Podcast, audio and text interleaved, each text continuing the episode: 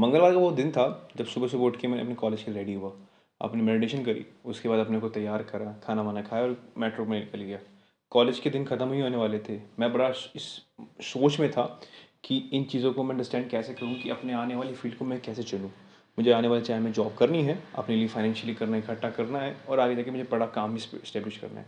वो सारी चीज़ें बहुत प्रैक्टिकली थिंग में थी। इसी में मैंने अपनी गीता का ज्ञान दिया गीता ज्ञान अपने मन में डाला कि हाँ कुछ चीज़ें फ्यूचर के लिए मैं प्रेडिक्ट नहीं कर सकता बट मैं अभी के लिए कर सकता हूँ? उस चीज़ को मैंने देखा कि हाँ आने वाले टाइम में मैं जॉब ज़रूर करूँगा और मुझे करनी भी चाहिए, क्योंकि उससे मेरे को बहुत कुछ सीखने को मिलेगी। बट वो सेंटेंस वो एक वर्ड मेरे दिमाग में नहीं आ रहा था। तो उस चीज़ को समझने के लिए मैंने रोबोट की की पूरे डैड पोर डैड की help Lee. So hey guys listening my podcast on कुछ सीखने के लिए काम करो, ना कि पैसे कमाने के लिए। जो चीज़ मैंने देखी, समझी, उसको मुझे बहुत कुछ अंडरस्टैंड हुआ। एक बहुत बड़ा डाउट खत्म हुआ। रॉबर्ट कियोस की एज मेरे टीचर उस चीज़ को मैं बुक से ये पूरा एक शेयर ले सकता हूँ। बुक को पढ़ते हुए मैंने जाना कि रॉबर्ट कियोस्की ने एक बड़ा ही अच्छा एग्ज़ाम्पल सेट किया। एक एक मलेशिया में वो रह रहे थे, जहाँ पर उन्होंने इस बात का, बात को दर्शाया कि मैं क्यों एक अच्छा बेस्ट सेलर हूँ, ना कि बेस्ट राइटर इंटरव्यू के दौरान उन्होंने उस लेडी से बात की उनको चीज़ों को समझाया कि आप अच्छी लेखक हैं, आप बेस्ट राइटर हैं। आपकी लिखी किताब मैंने पढ़ी है बट आपकी नॉवल जो आप लिखते हो, वो छप नहीं मतलब पब्लिश नहीं हो पाती, आगे प्रोसीड नहीं हो पाती। इस चीज़ को उन्होंने समझाया है कि आपको एक पब्लिक स्कूल या फिर एक कम्युनिकेशन स्कूल जाना चाहिए, ताकि आप चीज़ों को सीख सकें। जब हम कभी मार्केटिंग स्कूल जाते हैं, जब हमें सामने हर एक घर में मतलब चीज़ें बेचनी होती है तो वो चीज़ें हमारी लाइफ में बहुत कुछ इम्पैक्ट लाती है। रॉबर्ट की ने उस लेडी को ये सब तक समझाया कि जब हमें ना सुनने की हैबिट हो मतलब हम जब किसी से ना सुनते हैं तो हमारा डर और झिझक बहुत खुल जाते हैं। हमारा राइटिंग स्किल स्पीकिंग स्किल बहुत खुल जाते हैं। इस चीज़ को मैंने समझा।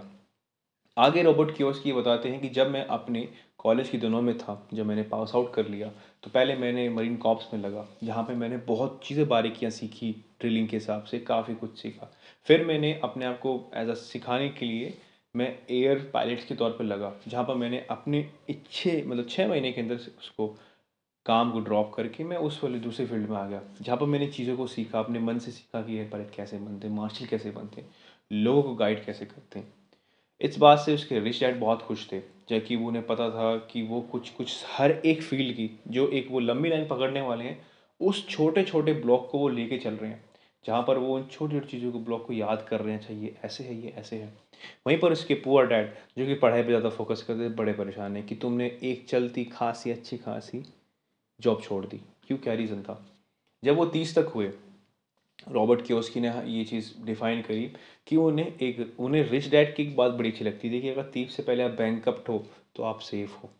सेफ़ तो आप पहले भी रहोगे बट वो चीज़ें आपको आने वाले टाइम में आपको बड़ी पुश करेगी।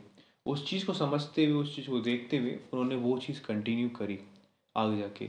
उन्होंने एक शिपिंग का बिज़नेस स्टार्ट किया, जहाँ पर वो नाइलॉन और ऐसे कुछ नाइलॉन बेस्ड क्लॉथ थे या फिर जो आपके एक थ्रेड होते हैं। कॉटन का बिज़नेस उन्होंने स्टार्ट करने की कोशिश की। उन्होंने रिस डैड से बात करी, ये कन्फर्मेशन उनसे लिया कि आने वाले टाइम में नॉर्थ ईस्ट एशिया आपके यूरोप से ज़्यादा एशिया में बहुत ज़्यादा अपॉर्चुनिटी है। तो उन्होंने उस पर फोकस किया। जब उनका तीसवा बर्थडे था, उन्होंने अपना कंटेनर न्यूयॉर्क से मलेशिया में भेजा, जो कि बहुत बड़ा सक्सेसफुल रहा। उन्होंने एक चीज़ इस बुक में डिफाइन इस चैप्टर में डिफाइन की और मैंने इससे ये चीज़ ली है कि जो भी उन्होंने काम किया, उन्होंने हर एक चीज़ की बारीकियाँ समझी, जो कि उनको आने वाले टाइम में हेल्प करी थी। वो पैसे के पीछे नहीं थे, उन्होंने ये भी बताया कि हाँ कुछ चीज़ें ऐसी थी जो कि फाइनेंशियली मुझे हेल्प कर सकती थी, पर उन्होंने कोशिश की कि उन चीज़ों को समझा। आगे बढ़ते गए और धीरे करते करते उन्होंने बहुत कुछ चीज़ें समझनी स्टार्ट करी। इस चीज़ की समझते हुए मैंने ये अंडरस्टैंड किया। जब वो मेट्रो स्टेशन मेरा जब लास्ट स्टेशन आ गया था तो मुझे ये क्लैरिटी थोड़ी बहुत होगी थी कि हाँ अगर मैं आने वाले समय में कोई भी जॉब करूँगा तो मैं इस बलबूते पे करने की कोशिश करूँगा कि वो चीज़ें मेरे को एक नया कुछ सिखा के जा रही है, कुछ सीख रहा हूँ उससे स्किल्स डेवलप कर रहा हूँ।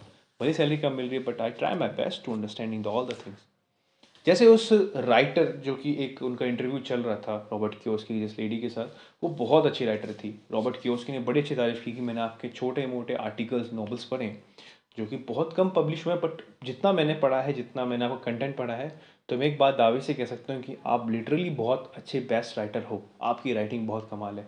बट वो पब्लिश नहीं हो रही, पर आपको पैशन का वो पैसा नहीं मिल रहा है। तो उस चीज़ को उन्होंने समझाया था। जिस तरह से इंटरव्यूअर ने उनकी बात को नेगलेक्ट किया कि अब मैं स्कूल जाऊँगी इन चीज़ों को देखने के लिए कि मैं कुछ सीखने के लिए मैं स्कूल जाऊँगी और मैं घर पे जा के बेचूँगी वो एक मेंटली मेंटली मतलब कह सकते हैं बैरियर था। क्योंकि कम्युनिकेशन स्किल होना बहुत ज़रूरी है। अगर मैं लिसनर से अपनी बात कहने के लिए सक्षम नहीं हूँ तो मैं किस टाइप का मतलब पॉडकास्टिंग कर सकता हूँ? तो वो चीज़ मैंने समझी। उन्होंने हर एक फ़ील्ड पे ध्यान देने के लिए कहा कि हमें राइटिंग स्पीकिंग और कम मतलब how to command the crowd या कैसे कर सकते हैं, वो बहुत ज़रूरी है। वो हमारी आने वाली लाइफ में बहुत अच्छा करते हैं हेल्प करते हैं। रॉबर्ट क्योस की सर ने एक एग्ज़ाम्पल और दिया था कि उनकी इस लाइफ स्पैन में उन्होंने ऐसे लोग भी देखे हैं जो कि उनसे बहुत ज़्यादा टैलेंटेड थे, पर लिटरली अपनी कम्युनिकेशन स्किल ख़राब होने से वो बिल्कुल भी नहीं कमा रहे थे। इस चीज़ को देखते हुए मैं बस यही कहूँगा कि हाँ इन्होंने इस बुक से मैंने, इस चैप्टर से मैंने अंडरस्टैंडिंग की है कि कोई भी आने वाले टाइम में मैं कुछ भी काम करूँगा तो जॉब करने की कोशिश करूँगा तो बहुत चीज़ें होगी कि मैं उसको अंडरस्टैंड कर सकूँ, उन चीज़ को समझ सकूँ, पूरी कोशिश करूँगा।